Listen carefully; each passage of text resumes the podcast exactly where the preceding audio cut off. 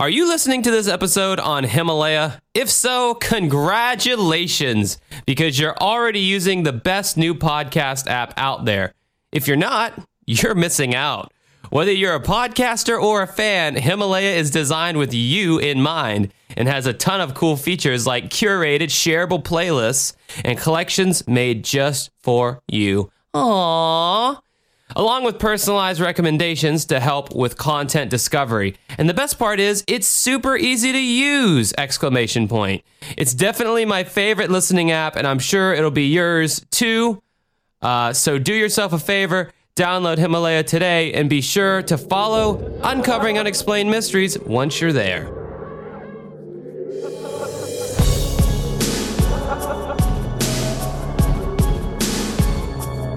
Hey there, it's Mike here, one half of the Uncovering Unexplained Mysteries podcast. Uh, this week, uh, there were some scheduling uh, difficulties uh, with Josh and I, so I decided to uh, bring you a solo episode of uh, Uncovering Unexplained Mysteries.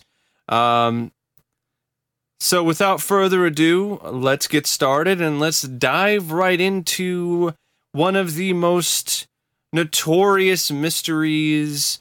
Uh, something that has been covered in numerous books and numerous specials and numerous TV shows in the past, over the past few decades.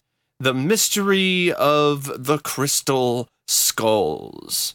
Were they from outer space? Were they uh, magical relics from a distant from a distant past, or are they just a bunch of bullshit? We'll find out in this episode of Uncovering Unexplained Mysteries. So, I just I picked the crystal skulls to talk about for uh, this podcast because it's always something that's interested me. Uh, I remember reading about them in various different unexplained mysteries books, stuff about like ancient mysteries or mysteries of the unknown. Uh, I think there was a show in the 80s or 90s that was about unexplained mysteries that I, I, I don't quite remember who the host was. I don't think it was Arthur C. Clarke. It might have been uh, maybe Orson Welles. It was some big name at the, around that time that hosted it, and there was an episode where he was talking about uh, the crystal skulls, and yes, they were the focus of the last uh, Indiana Jones movie, Indiana Jones and the Kingdom of the Crystal Skull, a film which I personally feel gets way too much shit, but that's a whole nother story. Uh, I don't want to, I don't want to go off on that tangent, but yeah, the Crystal Skulls have been a part of unexplained mystery lore for quite a while now. And it's only fairly recently where when their uh, legitimacy has been put into question. Now, I'm going to be reading straight from this uh, article uh, from a website called called allthatisinteresting.com and this is by Daniel Rennie. So, uh, want to give a huge shout out to Daniel for providing this uh, this text to work from. So, it all began in 1924 with uh, British adventurer Frederick Mitchell Hedges, who led an expedition to Lubatun, Lubantun, an ancient Mayan city deep within the Yucatan jungle in modern day Belize. There, inside a Mayan pyramid, his adopted daughter, Anna, found one of the most mysterious objects in archaeology a crystal skull fashioned out of a single solid piece of clear quartz.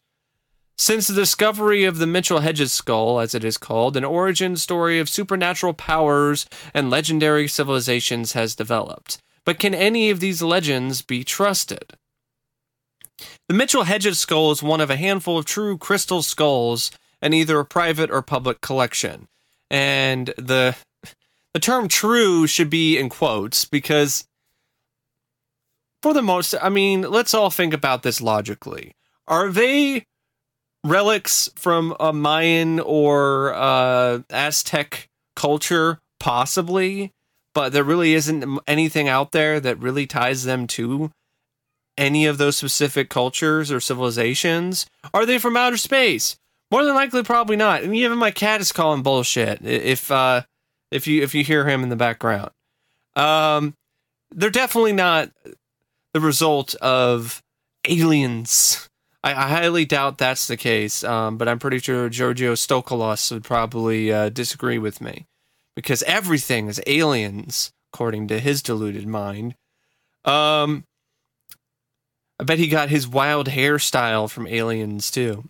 So anyway, these true crystal skulls in private or public collections, uh, all are varied in size and carved from either clear, cloudy, or colored quartz. But none of the crystal skulls have captured the popular imagination quite like the Mitchell Hedges, the Mitchell Hedges skull. Frederick Mitchell Hedges, who was known to embellish his adventures, which is already a red flag. If if you if the person who discovered these crystal skulls is already known to be a bullshit artist, yeah, um, th- there there's should be a neon sign around anything that he's trying to say that he discovered as being totally bogus.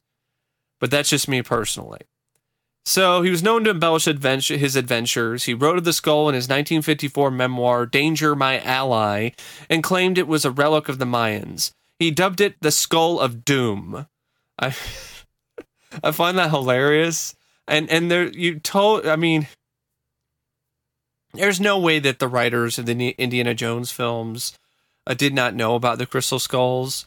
Uh, it's probably something they were thinking about maybe doing for an Indiana Jones film for a long time, but didn't really think it was going to work in uh, the franchise until years later. Because I mean, the skull of doom. How how corny can you get? I mean, what are these gonna? Where do these skulls come from? The same uh, temple where the Sankara stones were, and the Temple of Doom, or was it? Were they in the temple next door? Um, but anyway, he dubbed it this. He dubbed them. He dubbed the skull the skull of doom, and that several people who have cynically laughed at it have died. Others have been stricken and become seriously ill. And finally, he cryptically added, How it came into my possession, I have reason for not revealing. Oh, so basically you're saying that, oh, I, how, how I got it? Eh, I got reasons for not telling you. And those reasons are, I know it's a bunch of bullshit, but you know, I'm, I'm not going to tell you that, that it's such because, hey, I wanted to string you along. So you think I'm cool. Um, yeah. So, and the whole claims about people dying, like it's some spin-off of the Egyptian curse, uh, are not founded at all. After his death, Anna Mitchell Hedges spent decades spreading the skull's mythos globally on international tours and through appearances on television shows such as Arthur C. Clarke's Mysterious World. There we go, Arthur C. Clarke. So, to an audience, she reported that the Mayans told her that the skull was used to will death. I can't believe anybody bought the bullshit that came out of her mouth or the bullshit that came out of her father's mouth. Like, this is so on the nose. How could anybody buy this shit? So, other so called magical crystal skulls from private collections came out of the woodwork with exotic sounding names such as Sha-na-Ra. What is that? The Sha-na-Ra? that sounds made up. It really it sounds like the person who titled this Sha-na-Ra was a big fan of the band Sha-na-na and was like, "Oh, I'll just change one one word and it's Sha-na-Ra and Amar, the name of a Tibetan crystal skull. Another was simply called Max the Crystal Skull. Max? There's nothing mysterious about it. There's nothing unique. Uh, you know, what is that skull over there? Oh, that's just Max. Max the Crystal Skull. Um, these crystal skulls became part of a larger, allegedly Native American prophecy, which claimed that when 13 of them were finally re- reunited, the skulls would disseminate universal knowledge and secrets critical to humanity's survival, but only when humanity was ready which is a cop out. It's like, oh, only if these are connected or reunited with one another that they that that something will happen. But if they're not, eh, Nothing's going to happen. Essentially, what it is, it's a way for people who are spreading this total misinformation to have an out if nothing ever happens because they can just be like, well, they haven't been reunited yet. So it could still happen. There's a chance. So the presence of similar skulls in the collection in, in the Musée du Quai Branly in Paris and the British Museum in London seemed only to legitimize these fanciful stories. However, while anthropologists and scientists from both these prestigious museums dismissed the possibility of the crystal skulls originating from uh, Atlantis or outer space, of course, you know, and we had to throw Atlantis in there too.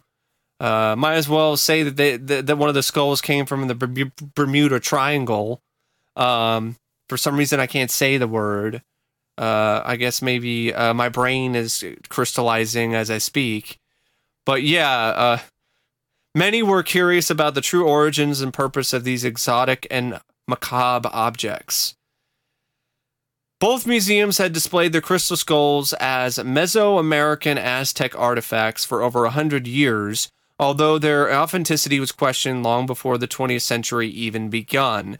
Uh, still, it wasn't until a milky white rock crystal skull was delivered anonymously to the Smithsonian Institute in Washington, D.C. in 1992 that the mystery of the crystal skull's origins would finally be unraveled. The only evidence that accompanied it was an unsigned note which read, This Aztec skull was purchased in Mexico in 1960.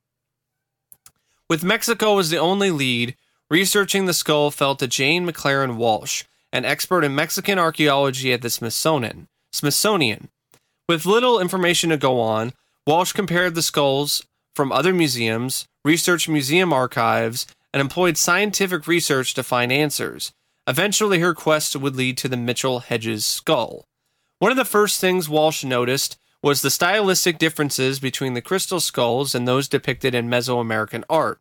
Skulls were a reoccurring motif in pre Columbian iconography, but Mesoamerican skulls were almost always carved out of basalt and were crudely carved. In addition, quartz was rarely used in pre Columbian artifacts, and no crystal skulls had ever been found in any documented archaeological excavation. With the design of the crystal skulls remaining an enigma, Walsh turned her attention to the skull's documented record of ownership. She traced both the British and Paris skulls to a 19th century amateur archaeologist and French antiquities dealer named Eugene Boban. Boban, who specialized in Aztec artifacts, frequently traveled to Mexico to purchase antiquities and take them back to Paris to sell in his shop. D- don't mind that uh, background noise. My cat is uh, flipping out. Apparently, uh, I, I, guess the crystal skulls are uh, willing him to try to uh, interrupt this podcast. So Boban uh, had a record of selling fakes, but neither museum had bought the skulls directly from him.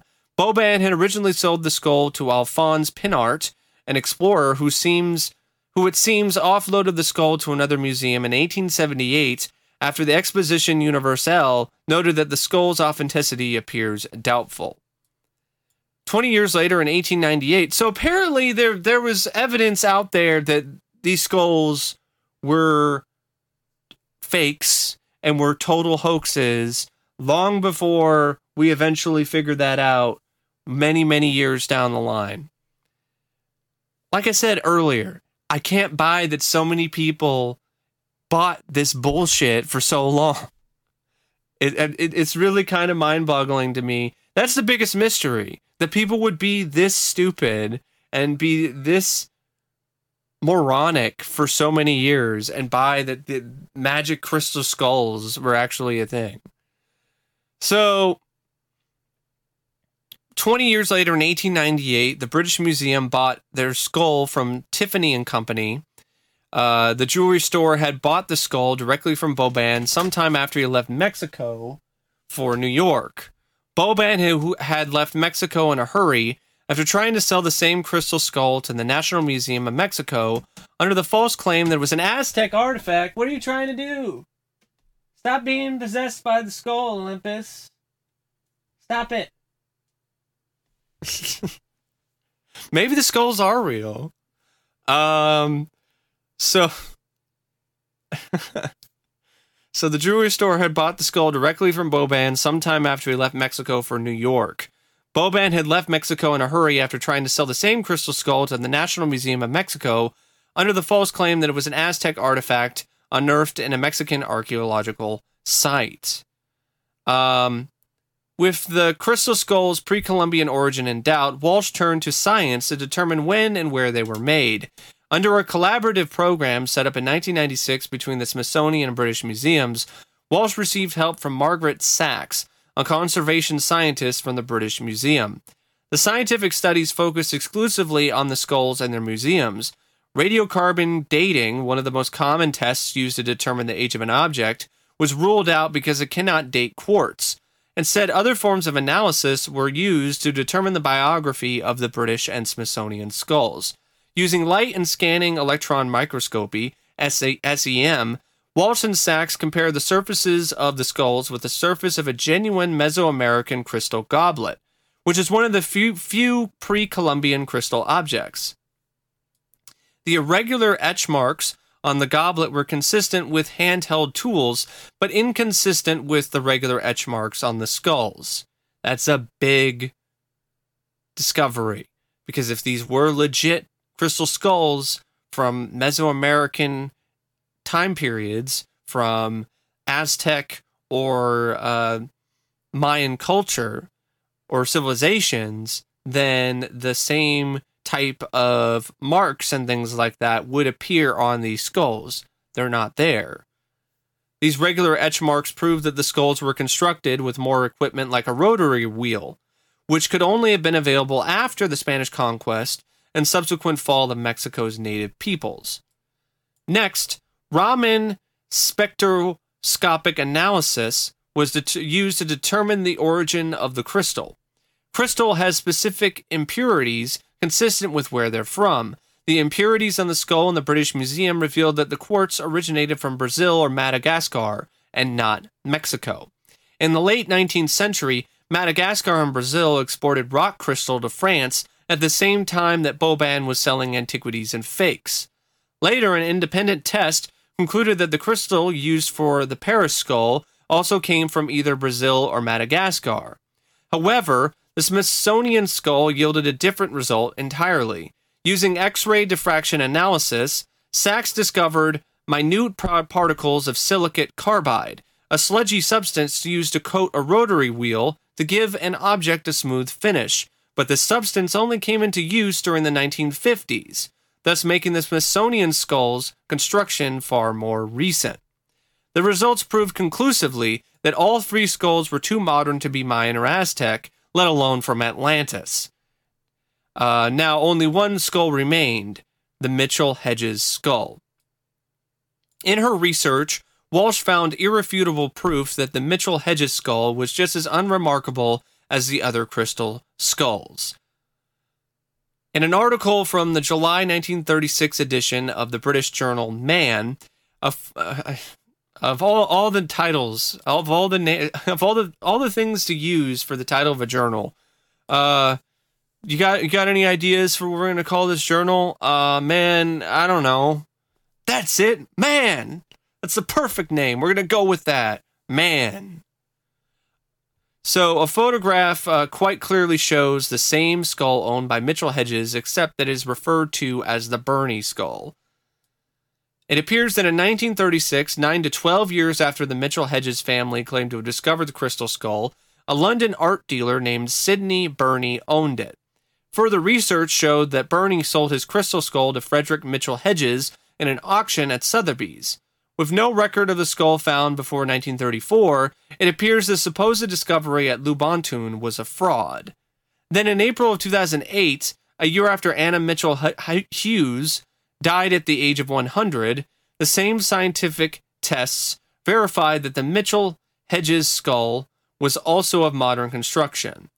Walsh conclu- also added that the most famous of crystal skulls had almost identical dimensions to the British Museum skull and may in fact be a copy of the British Museum skull. That same year, uh, Indiana Jones and the Kingdom of the Crystal Skull hit, hit theaters and features the title adventurer searching for an ancient artifact in Peru. The film naturally sparked further interest in the mythos of the crystal skull.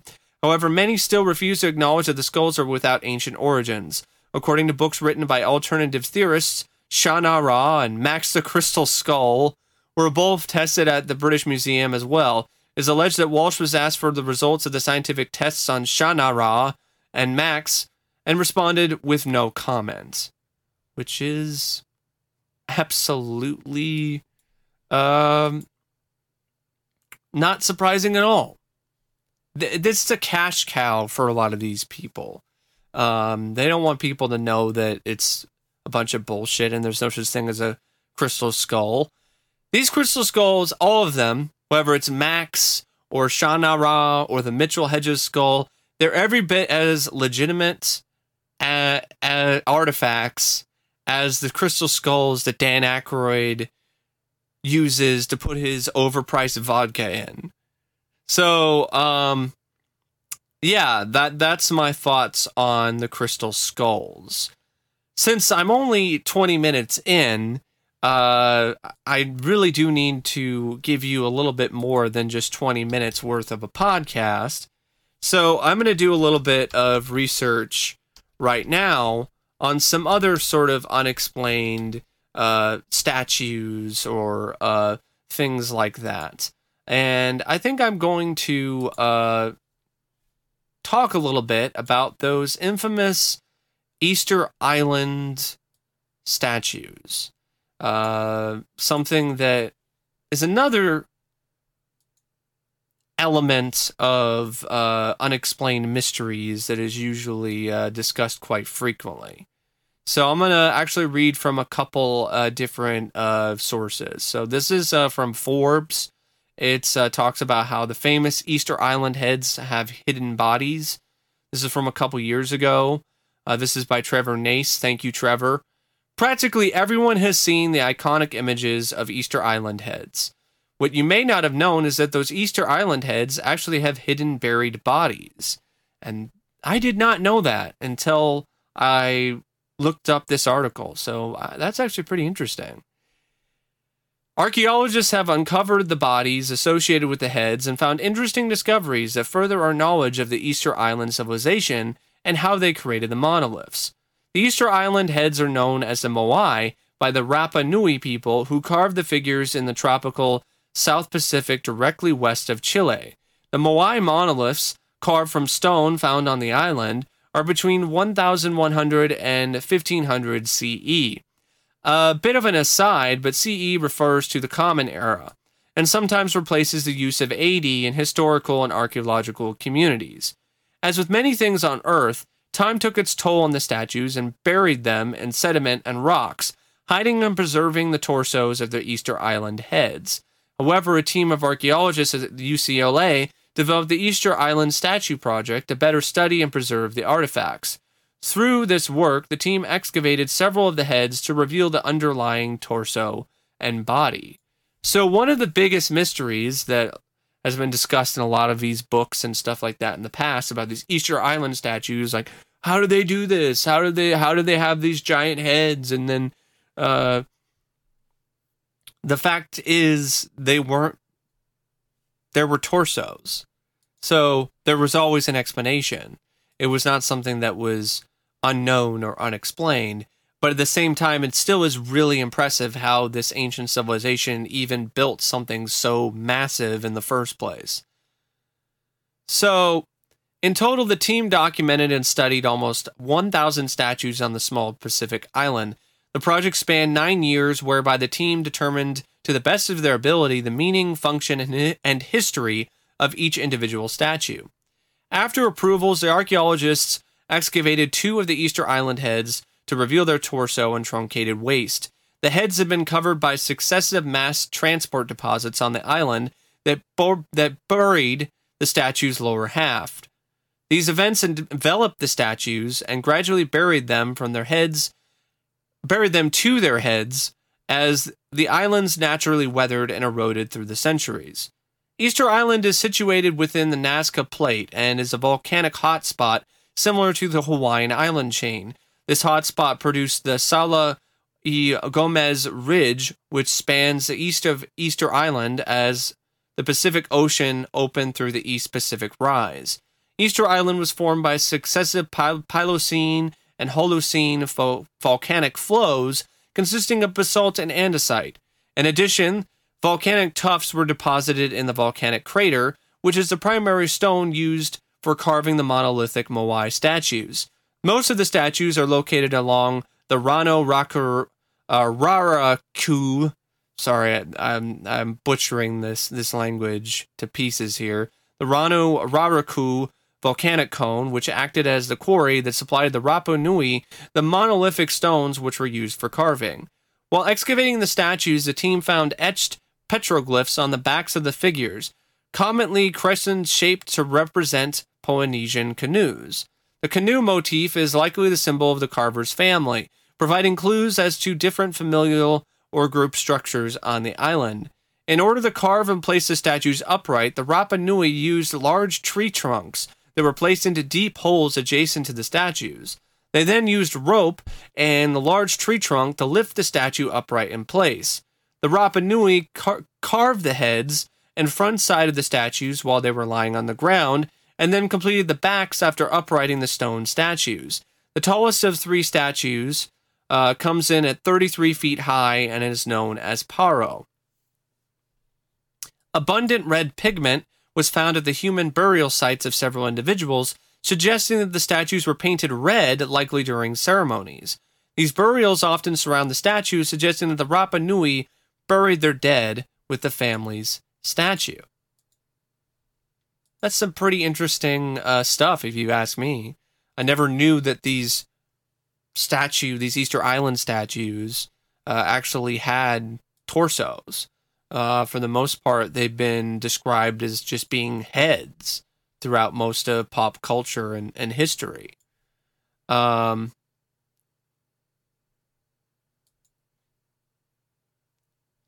so, trying to find another thing, another article that would be. Okay, here, here's something uh, by CNN.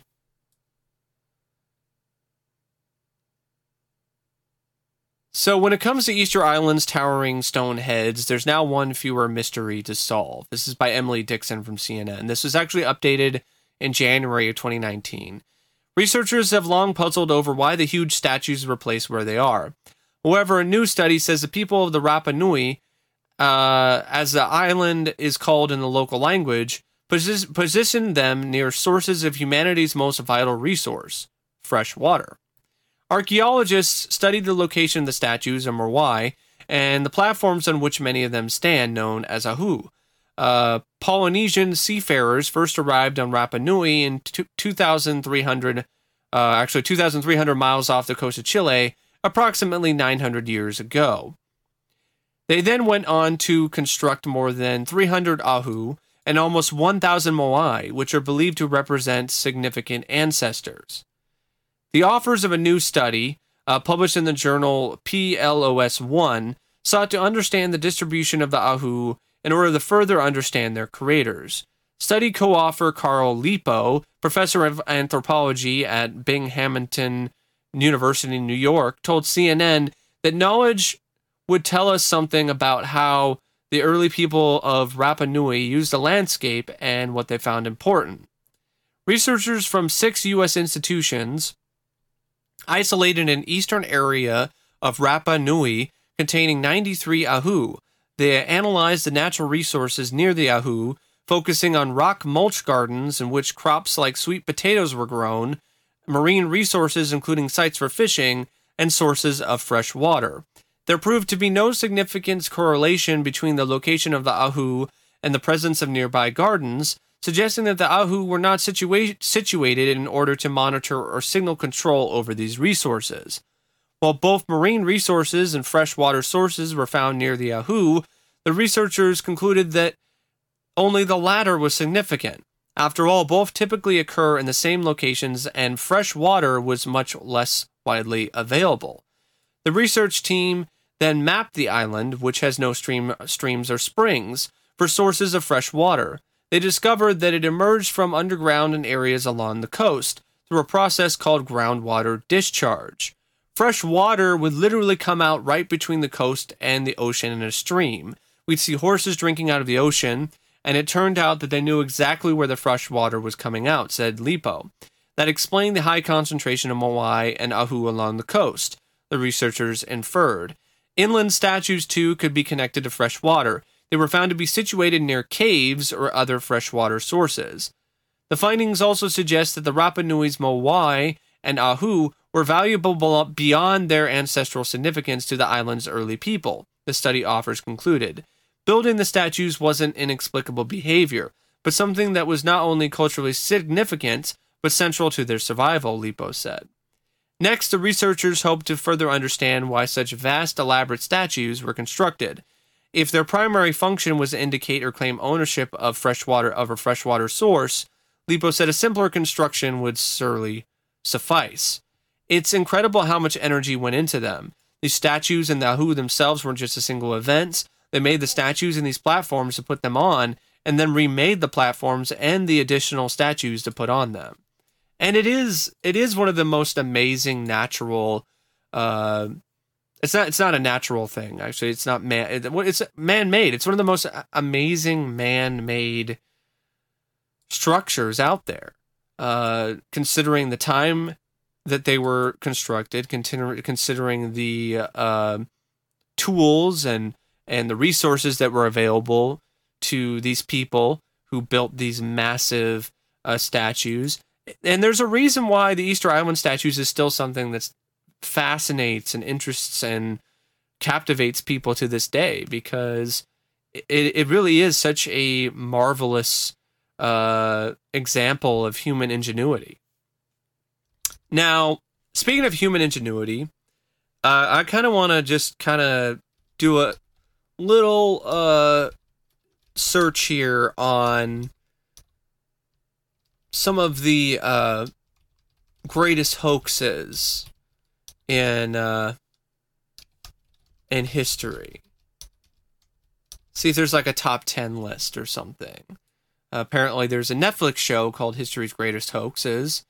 Um, I'll, I'll, go with uh, Mental Floss Mental Floss's list of the 14 greatest hoaxes of all time. Um, so I'm I'm I'm gonna end this podcast talking about this top ten list of hoaxes because I feel that it ties directly into the Crystal Skull discussion. Uh, that's one of the biggest hoaxes out there that I can think of.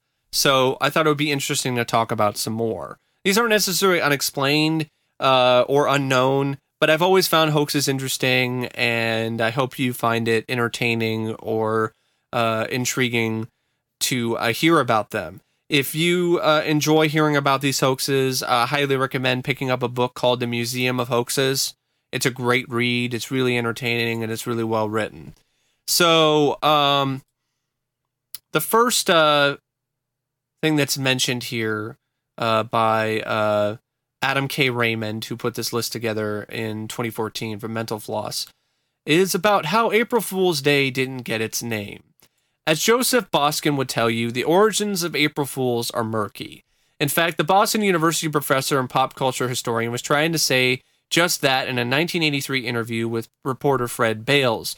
But each time Boskin told Bales that no one is quite sure how the holiday started, the interviewer pushed for him for a more concrete answer.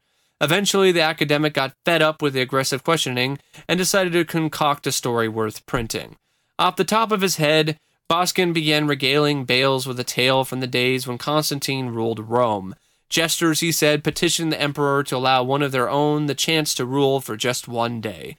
On April 1st, Constantine relented. A jester, King Kugel, Boskin named him for the Jewish pudding dish, took over and proclaimed that April 1st would always serve as 24 hours of silliness. Boskin later said he made the story so absurd that Bales would have to catch on. No dice. The AP ran Bales' story about King Kugel, and soon Boskin was fielding calls from news outlets across the country. He initially kept up the ruse, but a few weeks later the truth slipped out during one of his lectures about the media's unwilling media's willingness to believe rumors, which is still true. I mean, look at how much publicity the Crystal Skulls got for so many years. The editor of the school paper was in the class, and the campus daily free press ran a headline declaring Professor Fool's AP. Once the truth was out, the AP was predictably embarrassed, but the story has a happy ending. Bales, no longer an eager reporter, is now a professor of journalism at BU, where he can speak from personal experience about the media's gullibility. The birth of the bathtub. December 20th gets no respect. On the calendar, it's just another winter day, best known for not being Christmas.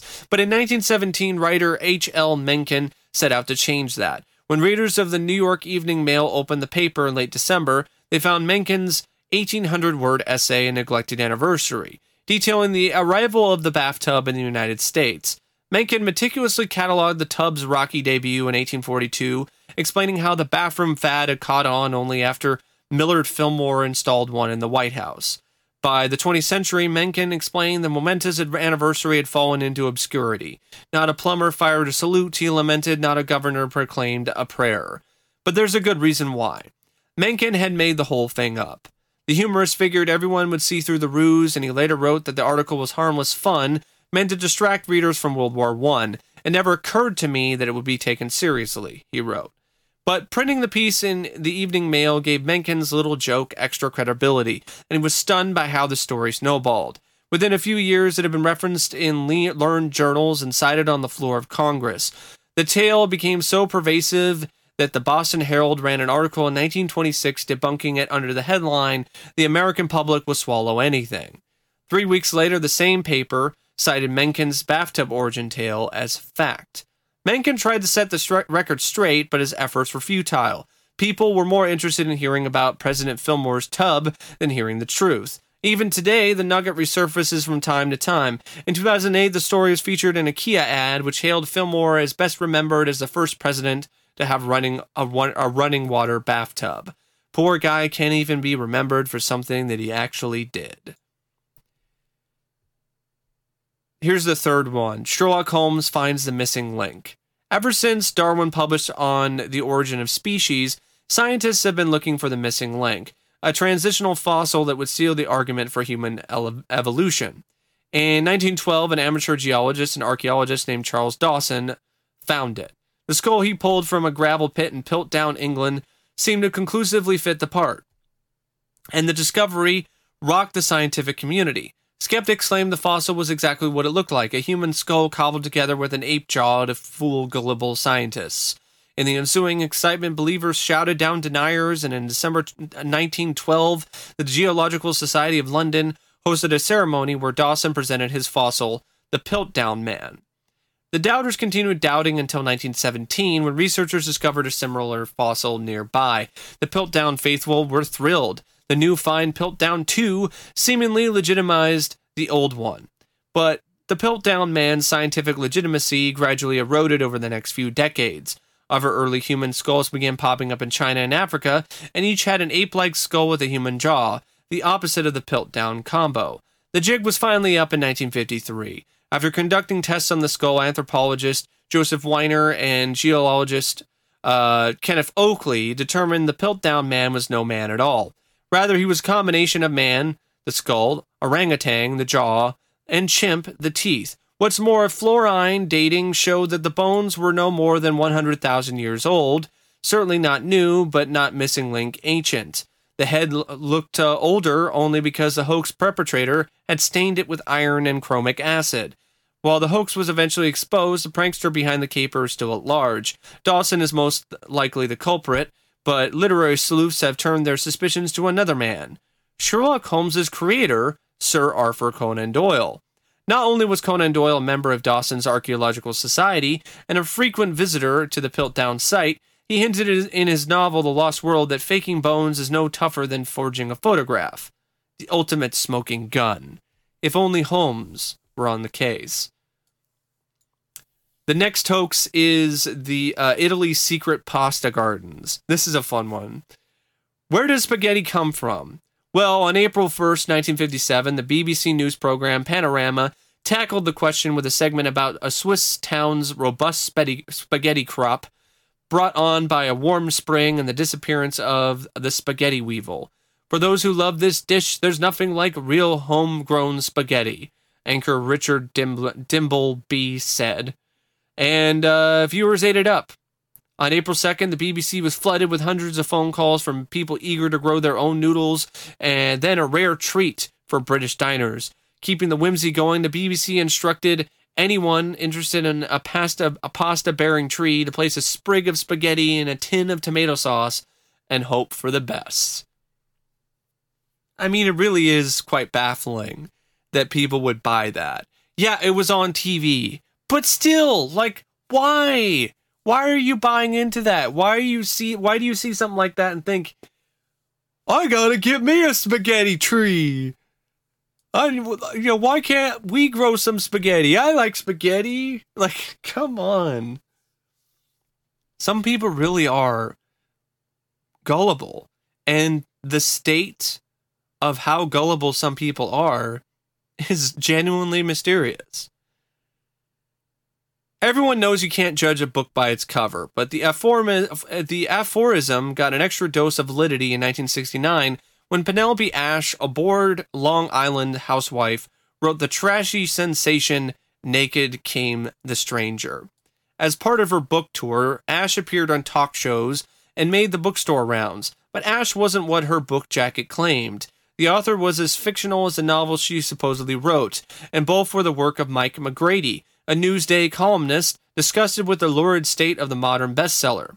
Instead of complaining, he decided to expose the problem by writing a book of zero redeeming social value and even less literary merit. He enlisted the help of 24 Newsday colleagues, tasking each with a chapter, and instructed them that there should be an unremitting emphasis on sex. He also warned that true excellence in, ri- in, the ri- in writing will be quickly blue penciled into oblivion. Once McGrady had the smutty chapters in hand, which included acrobatic trysts in toll booths, encounters with progressive rabbis, and cameos by Shetland ponies, he painstakingly edited the prose to make it worse. In 1969, an independent publisher released the first edition of Naked Came the Stranger, with the part of Penelope Ashe played by McGrady's sister in law.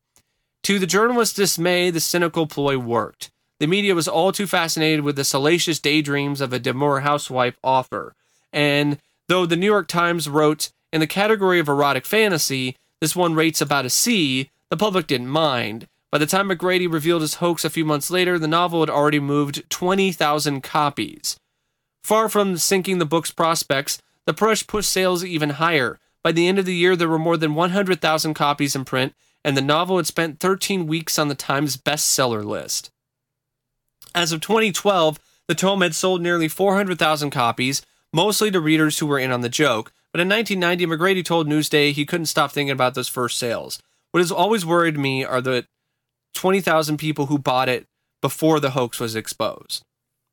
Exactly. Um, I'd actually not heard of that one before. This is a literal, real life book version of the producers. If you're familiar with the producers, the film or the play, they the individuals, the people in the, in, in the story, they decided to deliberately make the worst play ever because they were they were doing it in a way. I, I think it was their plan so they could. I think it was uh, so they could make it a tax write off. So they decided to make the worst play ever, and it's springtime for Hitler. It's a musical romp through Nazi Germany and it ends up backfiring horribly on them and is a massive hit. And that's exactly what happened here. This guy goes out of his way to create what he feels is like the worst book ever and to prove a point, and it sells like gangbusters. So the next uh, hoax is uh, bip- bipedal beavers, unicorns, and other moon monsters. Much like submarines, submarine sandwiches, and the U.S. Constitution, the ethics of journalism were still evolving in the early 19th century. One rule that hadn't totally sunk in yet don't ply your readers with outright fabrications. The newspapers of the day routinely manufactured stories to generate sales, but none was as outrageous as the New York City rag The Sun's The Great Moon Hoax, a series of six articles published in 1835 about the discovery of civilization on the moon. The articles claimed that a British astronomer named John Herschel had used a powerful new telescope to spot plants, unicorns, bipedal beavers, and winged humans there. The articles even went a step further, claiming that our angelic moon brethren collected fruit, built temples from sapphire, and lived in total harmony. The hoax was debunked immediately.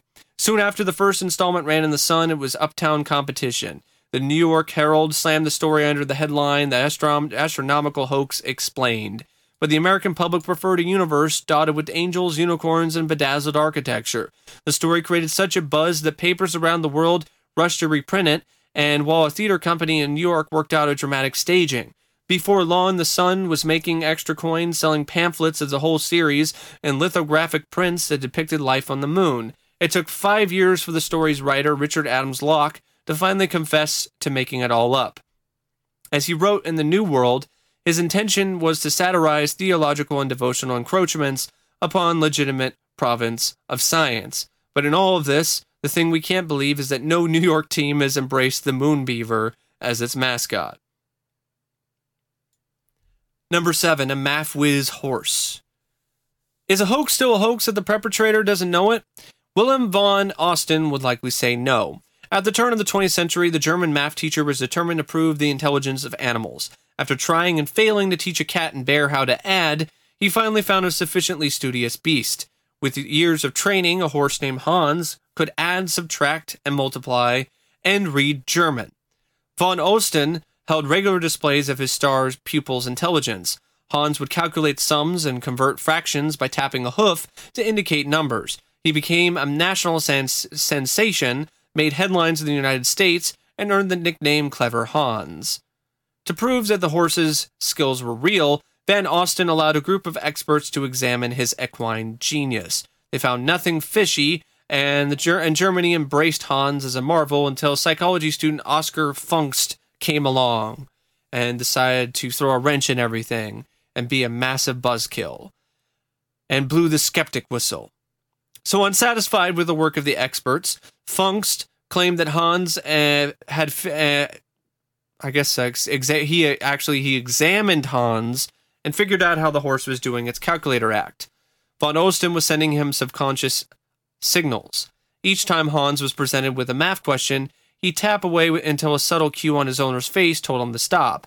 The cues were so subtle that von Osten didn't even know he was giving them. Indeed, the horse got the problems right only when they were simple enough for von Osten to solve, and his percentages plummeted when he wasn't allowed to face his master. When Pfungst exposed the truth, von Osten d- denied it, insisting that Hans really was clever, and he continued to parade his horse before happy crowds.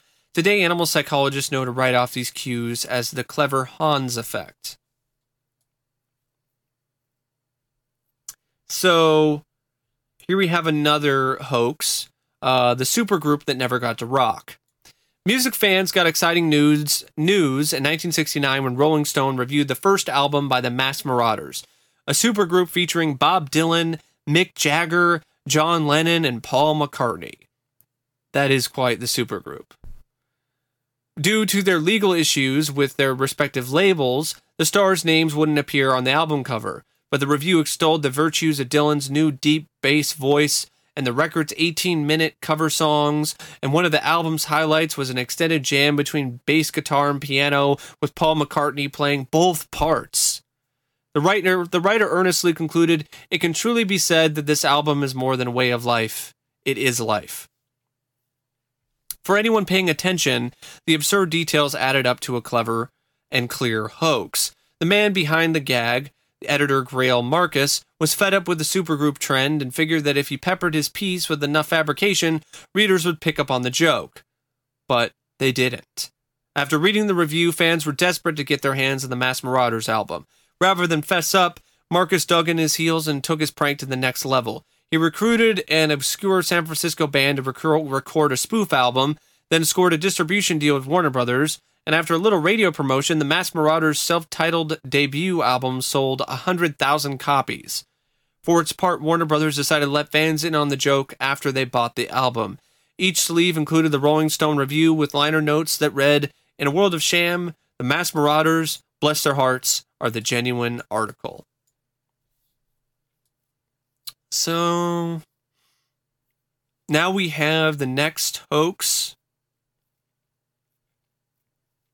which is called Virginia Woolf Ships Out. Before Virginia Woolf and E.M. Forster were literary titans, and before John Maynard Keynes was the father of modern economics, they were p- both part of a crowd of friends that informally called themselves the Bloomsbury Group. Compromising of writers, artists, and thinkers, the group basically fun- functioned as a fraternity for geniuses. So it's fitting that the group's lasting legacy is a piece of tomfoolery. In 1910, the HMS Dreadnought was the fiercest, strongest ship in the Royal Navy. To the poet William Horace de Véricourt, it seemed like the perfect place for the Bloomsbury group to stage a high concept prank. Cole, Woolf, her brother Adrian Stephen, and three pals decided to sneak aboard the Dreadnought, disguised as the Emperor of Abyssinia and his entourage. Why risk the wrath of the Royal Navy? Because it was funny. The group sent a phony telegram to the ship's commander, letting him know that a delegation was en route, and they simply showed up at the ship. Amazingly, it worked. Dressed in caftans, turbans, and gold chains, and with their faces painted black, the Abyssinians were welcomed aboard the dreadnought with an honor guard, a red carpet, and a naval band. Despite the intentionally amateurish costumes, including at least one mustache that began falling off in the rain, the Abyssinians stayed in character for the entire tour. When they spoke, it was either to exclaim, Bunga Bunga, in excitement, or ramble in an invented language of Latin, so, so, so we, Swahili, and gobbledygook. At one point, they were forced to decline a meal, relaying through St- St- Stephen, who was acting as a translator, that the food had not been prepared for their spec- to their spec- specifications. In reality, they didn't eat because they were afraid their makeup would come off. The tour ended without the crew suspecting a thing, but then someone called reporters. British papers had a field day with the story. Sailors were heckled with cries of bunga bunga in the streets, and King Edward himself made his displeasure with the incident known. In the face of such humiliation, the Navy was forced to take action. According to contemporary accounts, the Navy got its revenge by caning two of the male hoaxers. Woolf was spared in the lash because she was a woman, even though a lady's mere presence on the ship was one of the greatest sources of the Navy's embarrassment. Eventually, though, the Royal Navy developed a sense of humor about the incident. When the Dreadnought rammed and sank a German submarine during World War I, its crew received a congratulatory telegram from superiors. The text Bunga Bunga. Number 10, A Bordello of Barks. Joey Skaggs is a professional prankster who plays the media like his instrument. He's made waves posing as an outraged gypsy hell bent on renaming the Gypsy Moth. He launched Walk Right, a fictional group dedicated to enforcing proper walking etiquette through militant tactics. But perhaps the best illustration of his life's work is the brothel for dogs that he opened in 1976. The prank started when Skaggs ran an ad in the Village Voice offering dog owners a chance to buy their pets a night with alluring companions, including Fifi the French poodle. To Skaggs' surprise, he began getting calls from people wanting to drop $50 for his service. I mean, I get it. I get people who like dogs, who love dogs, but a dog brothel? Like, that's taking your love of dogs, like, way too far. Like, even if it's supposed to be just for your dog to have a good time, like, just, just the thought of a dog brothel is really unsettling to me. And, I mean, what what I mean what goes on there I, I I guess really you know what goes on there is that you know dogs are you know fucking probably uh doing some doggy style um but I I mean why would anyone buy into that? That's such a clear hoax and such clear bullshit. But really there are people out there gonna fork over $50 so they can have their dogs spend a night at a dog brothel. Like, some people, man, seriously, Jesus fucking Christ. So it didn't take much for the media to bite, and when reporters showed up with questions, Skaggs reeled them in by staging a night at his cat house for dogs. The stunt worked. TV stations issued breathless reports of the wanton acts of car- canine carnality. The ASPCA launched an investigation. A veterinarian publicly condemned the brothel, and the New York Health Department raised concerns about Skaggs' licensing. Skaggs eventually admitted the whole thing was a goof, but not everyone believed him.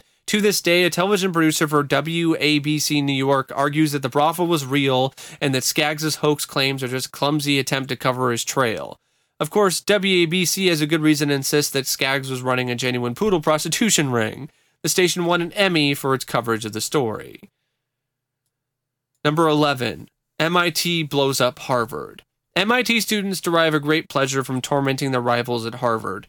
Our favorite prank of theirs occurred during the 1982 Harvard Yale football game when a weather balloon emblazoned with the letters MIT began emerging from the ground near the 50 yard line. In the preceding days, a group of, group of MIT students had snuck into Harvard Stadium and wired a vacuum motor to blow air into the balloon until it exploded, once again proving why you don't mess with engineers. Number 12, greasing the wheels. Back in the late 19th century, college teams took trains to get to road games, and Auburn took full advantage of the situation. For a few seasons, students ran grease along the train tracks before Georgia Tech games, making it impossible for the train to stop anywhere near the station. Year after year, the poor football team ended up lugging its gear a number of miles back to the station, giving the players more of a warm up than they bargained for, and tilting the games in Auburn's favor card talk. Trick, tricking opposing fans into holding up placards to spell out a hidden message is a prank older than time. It was perfected with a great Rose Bowl hoax in 1961, during which students altered the placards given to the University of Washington fans so that the giant banner they formed read Caltech on live television. The math and science school, which sits just a few miles from the Rose Bowl, wasn't even involved in the game. Number 14, the elusive northwest tree dwelling octopus. According to the species official website, the Pacific Northwest tree octopus is native to the rainforest of Washington state's Olympic Peninsula. It spends most of its time frolicking on treetops and snacking on frogs and rodents. But today, the arboreal uh, cephalopod, cephalopod, uh, I can't fucking say that word, faces extinction thanks to rampant predation by the Sasquatch. That last detail gives away the joke to most people, but not everyone is so discerning. The octopus's meticulous creator, known online as Lyle Zapato, doesn't just throw hoaxes onto the web. He brilliantly links back to dozens of external sites listing everything from short stories about tree octopuses to videos of baby tree octopus hatching to recipes for cooking them. And he throws in just enough legitimate links to throw readers off his scent. In fact, every statement is laboriously cross referenced. Most Wikipedia pages would be lucky to even, even have this many sources. Taken together, Zapato's labyrinth of sites can trick even a savvy and even savvy web surfers into thinking this tree-dwelling octopus exists. A 2006 study by the University of Connecticut showed that about 25 out of 25 web web proficient middle schoolers fell for the hoax. Even when researchers told them that tree octopuses don't exist, the students couldn't identify the clues on the site to prove that it wasn't factual. The plight of the Pacific Northwest tree octopus is just one of Zapato's many causes. He maintains an elaborate site dedicated to promo- promoting the Bureau of Sasquatch Affairs, and one that alleges that the nation of Belgium doesn't exist. The deceptive brand branding of Belgian waffles fits into his conspiracy theory. And of course, whether you look at it as art or entertainment, Zapato's handiwork is a reminder not to believe everything that you read on the internet. So, that, my folks, is uh, my solo podcast. My voice is uh, about close to being shot. So um, I'm going to go give it a rest and I am going to get something to drink. And uh, yeah, I hope you enjoyed it. Um, I hope it wasn't too boring. I hope it was interesting or, or somewhat entertaining. And things should be back to the normal setup and the normal uh, podcast arrangement uh, with me and Josh together again fairly soon. But until that time, uh, I will see you later. And uh, thank you for listening. And you all have a great rest of your week. See ya.